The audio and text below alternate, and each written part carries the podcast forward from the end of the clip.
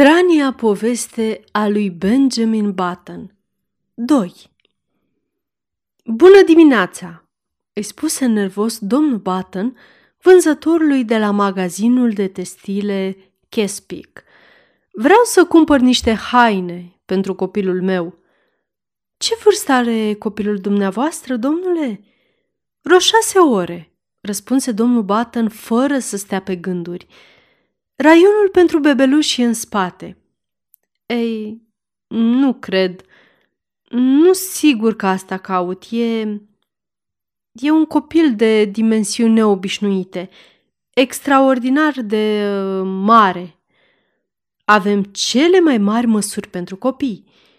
Unde e raionul pentru băieți? Se interesă domnul Button, schimbându-și disperat greutatea de pe un picior pe altul – avea senzația că vânzătorul îi adulmeca rușinosul secret. Aici e. Păi, ezită. Ideea de a-și îmbrăca fiul în haine de bărbat îi repugna. Presupunând că ar găsi un costum pentru băieți foarte mare, iar putea tăia barba aceea lungă și oribilă, iar vopsi părul în castaniu și astfel a reușit să mascheze ce era mai rău și să mai și păstreze o urmă din respectul față de sine, ca să nu mai pomenim de poziția lui socială în Baltimore. Dar examinarea frenetică a raionului pentru băieți nu scoase la lumină niciun costum care să-i se potrivească nou născutului Button.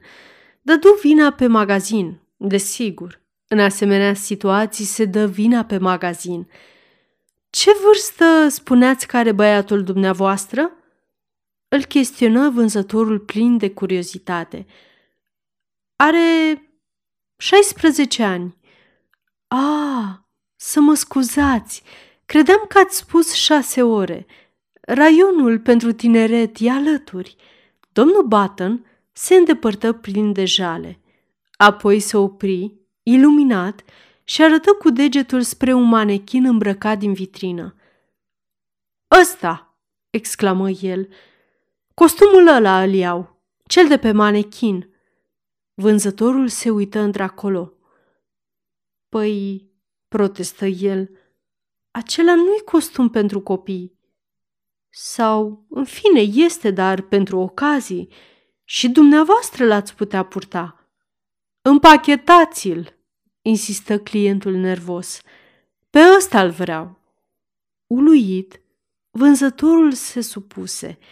Întors la spital, domnul Button intră în secția nou-născuților și aproape că i-a zvârlit pachetul fiului său. Uiteți hainele!" se rățoi el. Bătrânul desfăcu pachetul și contemplă conținutul cu o privire critică. Îmi par cam ciudate," se plânsă el. Nu vreau să mă facă să arăt ca o maimuță." Tu!" M-ai făcut pe mine să arăt ca o maimuță, ripostă cu brutalitate domnul Button. Nici să nu te mai gândești la cât de caragios arăți. Puneți-le, că dacă nu o să te...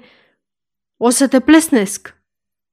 Parcă înghiți un nod când pronunță ultimul cuvânt, dar cu toate astea simțea că fusese corect să spună ce spusese. Bine, tată, răspunse bătrânelul, însoțindu-și cuvintele cu o simulare grotească a respectului final. Tu ai trăit mai mult. Tu știi mai bine. Cum zici tu?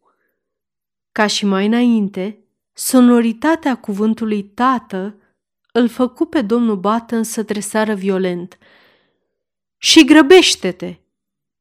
Mă grăbesc, tată, când fiul său termină cu îmbrăcatul, domnul Button îl privi cu jale. Costumul consta din șosete buline, pantalon roz și cămașă cu cordon în talie și cu guler alb lat, peste care cădea în valuri barba lungă și alburie, lungă aproape până în talie. Rezultatul final nu era deloc bun. Stai!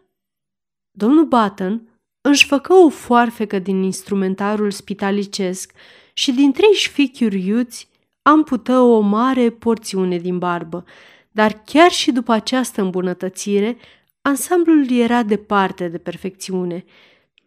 Tufa de păr, rămasă după tăiere, ochii apoși, dinții decrepiți, toate se aflau într-o stranie disonanță cu înfățișarea festivă a costumului. Domnul Button se arătă însă de neclintit și întins o mână. Însoțește-mă!" îi spuse el cu severitate. Fiul său îl luă de mână plin de încredere. Cum o să-mi spui, tati?"